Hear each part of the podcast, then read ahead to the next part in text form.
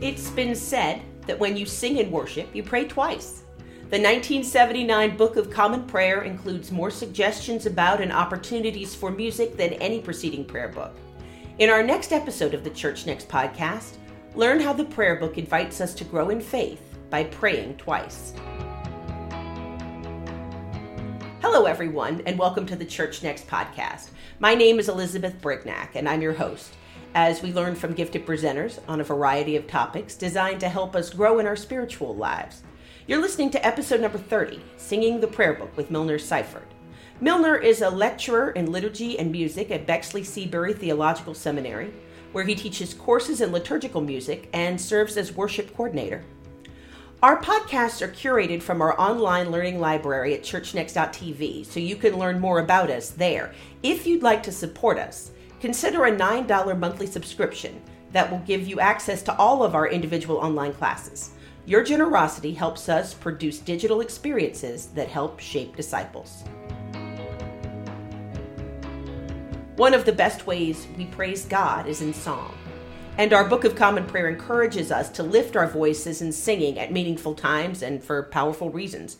Today, we will explore how music is interwoven into the liturgies of the prayer book and will become more familiar with all of the musical resources at our disposal, from the Psalms and Canticles of the prayer book itself to the 1982 hymnal to supplemental hymnals such as Lift Every Voice and Sing. In today's podcast, Milner Seifert gives us a greater appreciation for the integral part that music plays in Episcopal worship. Our current prayer book mentions music more than any of its predecessors, in fact, and with this use of music necessarily also come periods of silence. In his first talk, Milner gives us an overview of how the rubrics of the prayer book form our understanding and use of song in worship.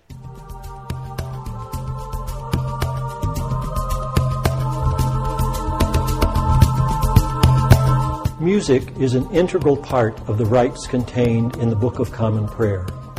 Our current prayer book specifically mentions music more often than any of its predecessors. At the beginning of the prayer book, in the section entitled Concerning the Service of the Church, four of the 11 rubrics concern music. The most significant of these might be where rubrics indicate that a part of the service is to be said, it must be understood to include or sung, and vice versa. This shows that the drafters understood that in some contexts, music may be employed more while in others it may be employed less. When we look at rubrics or directions given in the prayer book, it is good to keep two things in mind. One is that some rubrics prescribe or direct things to be done, while others give permission to include or to omit something. An example of a rubric that prescribes is a period of silence is kept. An example of a permissive rubric is here may be sung a hymn or anthem. A second issue to remember is that the order of options given in the prayer book usually expresses an order of preference. In this case, when a rubric reads sung or said, this shows a preference for singing over saying, while of course permitting either.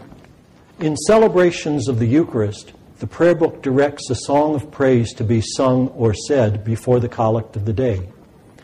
This song of praise may be the Gloria in Excelsis, Glory to God, the Kyrie eleison, Lord have mercy, the Trisagion, Holy God, Holy and Mighty, or some other song of praise. At celebrations where music is employed, singing this song of praise would be a primary consideration. The Sanctus, Holy, Holy, Holy, is included in every Eucharistic prayer in our prayer book. Eucharistic prayers A, B, and C each refer to this text as a hymn, and Eucharistic prayer D indicates a preference for singing it. The rubrics direct the entire assembly to proclaim the Sanctus. It seems to me that if congregational song is part of any Eucharistic celebration, the Sanctus is sung. Psalms and canticles are among those elements that the rubrics indicate are sung or said. By their very nature, psalms and canticles are songs. The prayer book also indicates places where anthems may be sung. and occasionally provides texts for such anthems. Musicians know that a musical score not only indicates when notes are to sound, it also indicates silences. There are many places the prayer book uh, either allows or prescribes silence. One place the rubrics suggest silence may be kept is between an invitation to confession of sin and the assembly's confession. The prayer book also suggests keeping silence after scripture readings. The prayer book specifically prescribes silence in various places. One is on Ash Wednesday when, after the presider invites the assembly to a holy Lent, the rubric states, silence is then kept for a time, all kneeling.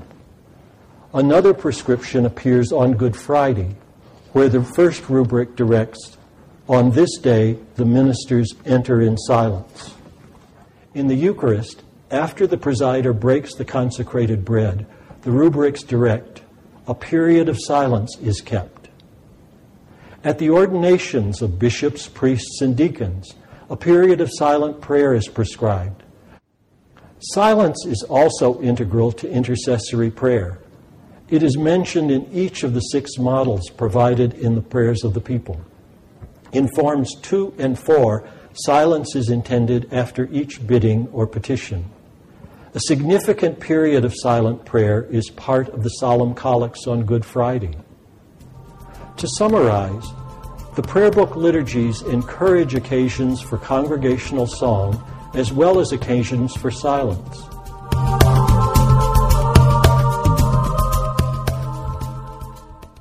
As Milner reminds us in our next talk, psalms and canticles are songs by their very nature. There's a rich body of resources and settings for singing these psalms and canticles in worship, found in the Hymnal of 1982 and its supplements. Milner will also tell us about the various ways to sing, chant, or recite psalms, as well as how they have been set to familiar hymns.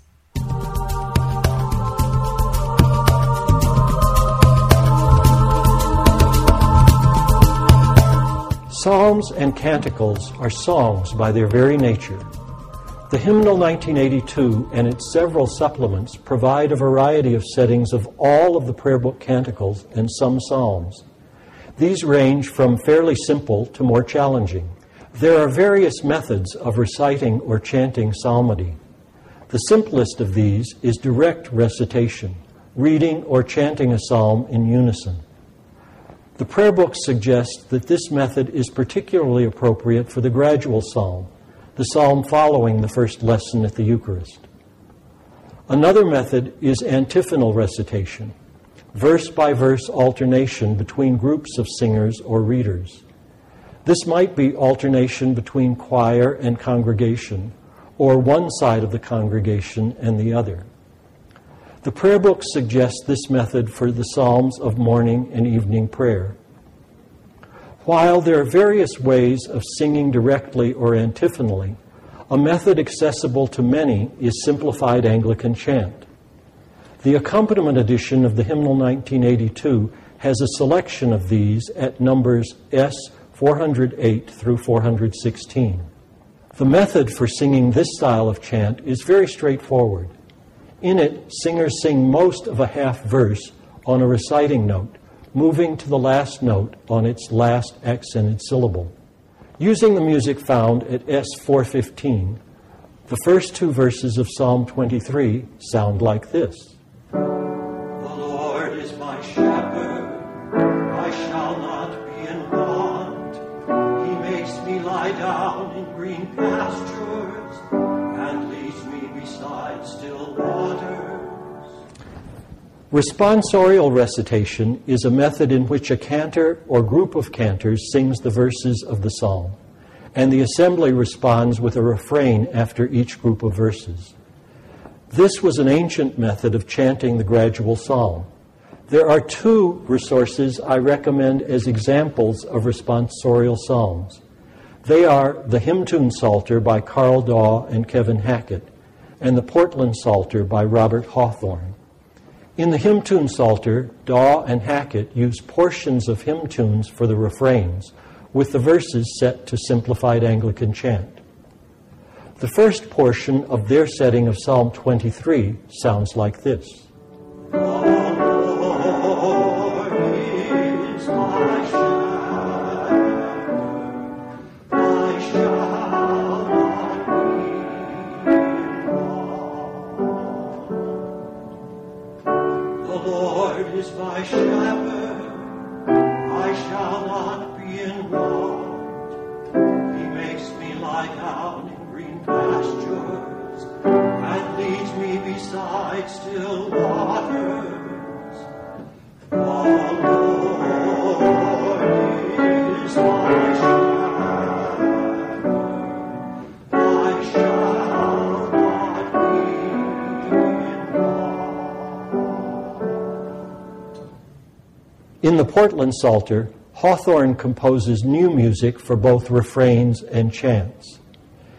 His settings vary a great deal in musical style. The first portion of his setting of Psalm 34 sounds like this.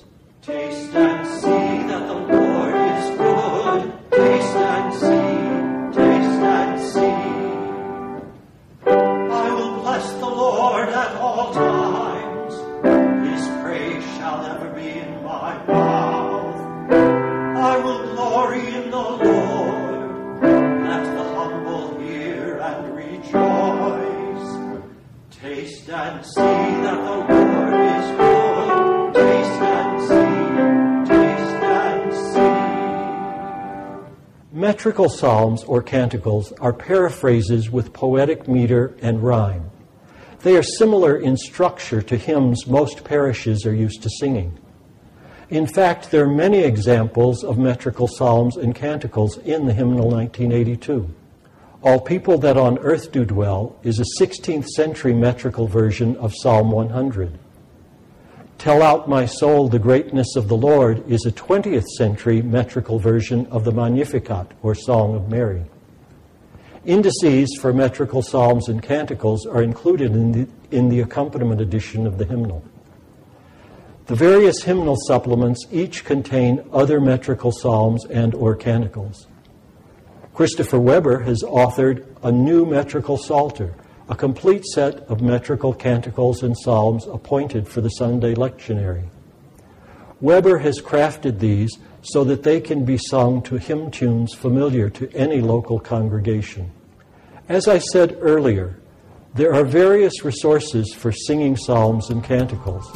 I hope some of the suggestions I have made will be helpful to those striving to make a joyful noise unto the Lord.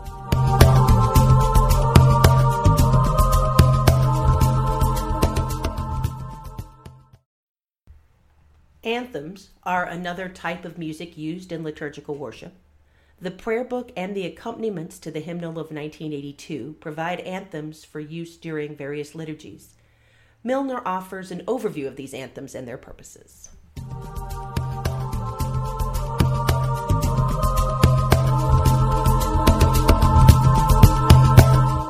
The word anthem can mean different things to different people.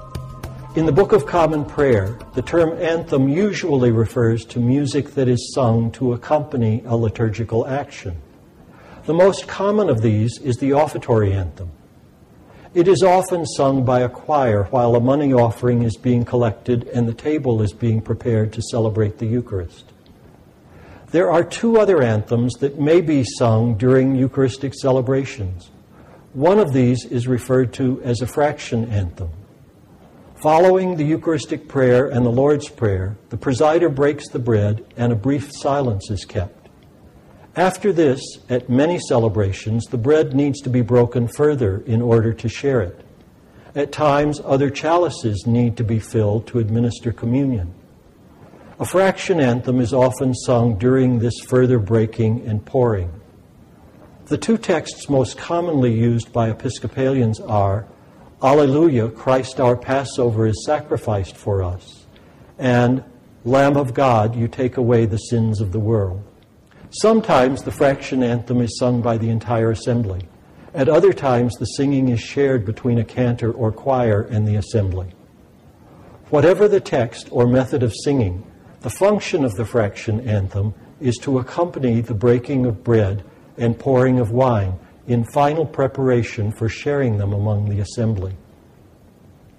An anthem may also be sung while the assembly receives communion. This anthem may be sung by a choir or shared by the choir in the assembly. Again, the texts and mode of singing may vary, but the function of a communion anthem is to accompany the sharing of the gifts of God by the people of God. The service for the burial of the dead begins with an anthem, which the prayer book describes as sung or said as the body is borne into the church. While the prayer book gives two other options for its use, it is clear that the first intent is for it to accompany the entrance of the body into the church. In my experience, the opening anthem is spoken on most occasions. But the accompaniment edition of the hymnal 1982 provides musical settings with verses to be sung by a cantor and a refrain for the assembly. I have used one of these on several occasions and have found it to be very effective. I encourage music ministers and clergy to consider these settings. The prayer book provides two sets of anthems for optional use during the Triduum, the three days of Maundy Thursday, Good Friday, and the Great Vigil of Easter. The first set of texts is meant to accompany the foot washing on Maundy Thursday. The second set is to accompany devotions on Good Friday often referred to as the veneration of the cross. In both of these cases, as with many others in the prayer book, latitude is given to use the text provided or other suitable anthems. The accompaniment edition of the hymnal contains musical settings of the prayer book texts, but in my experience, there are other possibilities which can also serve quite well. It is important to understand that whatever may be sung is done so to accompany the action of the washing of feet on Maundy Thursday, or the gazing on or venerating the cross on Good Friday. I hope some of these examples have helped to show that offertory anthems are but one example in the liturgies of the Book of Common Prayer where an anthem is appropriate. And what makes an anthem appropriate is how fitting it is as accompaniment to the liturgical action.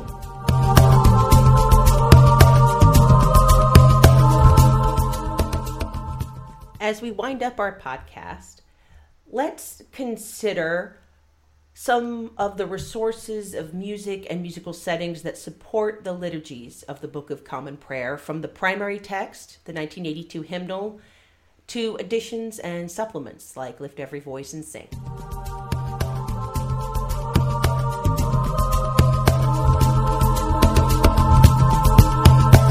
The hymnal of the Episcopal Church is a resource of congregational song to support the liturgies in the Book of Common Prayer. Hymnal revision accompanied the period of trial use that produced our current prayer book. This rich collection of congregational song remains the primary musical resource for celebrating prayer book liturgies. The Hymnal 1982 provides settings of 600 hymn texts approved by the General Convention for the Episcopal Church's official hymnal. The hymnal also provides musical settings of practically every prayer book liturgical text that might be sung by a worshiping community.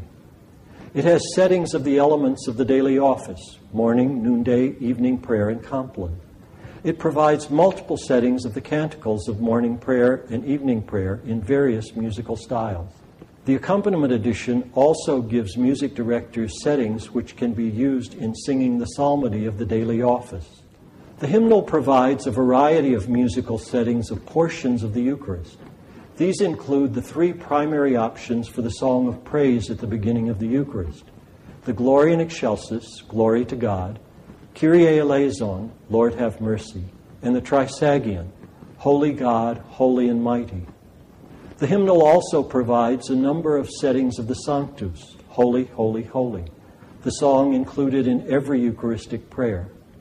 In addition, the accompaniment edition of the hymnal contains settings of less frequently used liturgical texts.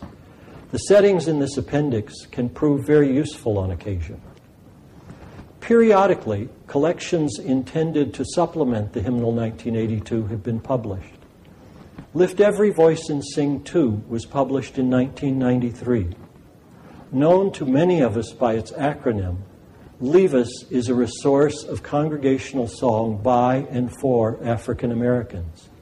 Thankfully, its use has become much broader than that.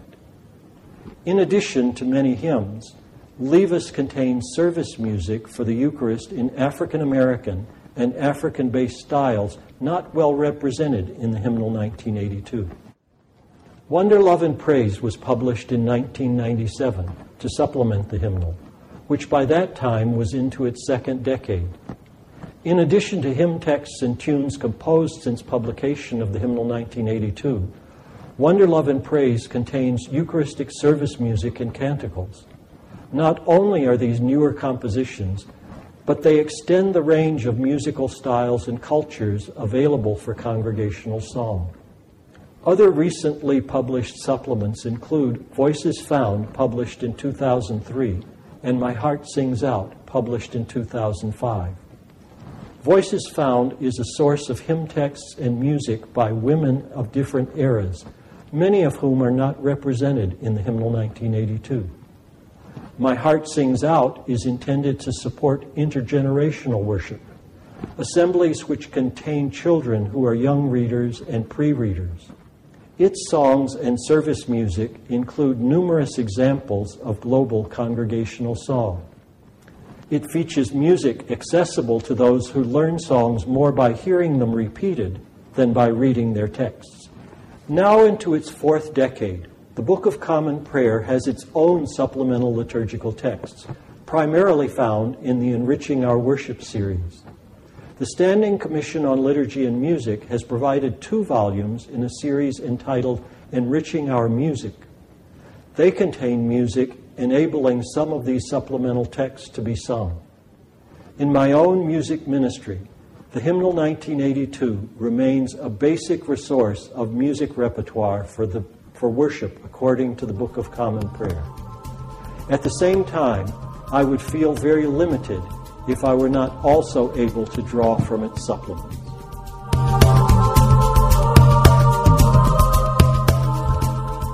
As we wind up today's podcast, uh, thank you for joining us today.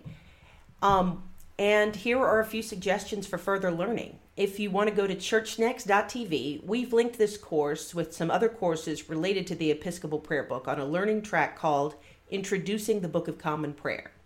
So you can further your study by taking one of several other courses in this series, including Scripture and the Prayer Book with the Reverend Roger Ferlo, The Spirituality of the Book of Common Prayer with the Reverend Carl Rutten, English Origins of the Book of Common Prayer with the Reverend John Daly, and An American Prayer Book, a Global Prayer Book with the Reverend Tom Ferguson. And that's the end of our podcast for today. Thanks for tuning in. And if you'd like to learn more about us, again, go to churchnext.tv. And the blessings of God Almighty, the Father, the Son, and the Holy Spirit be with us all today and always. Amen.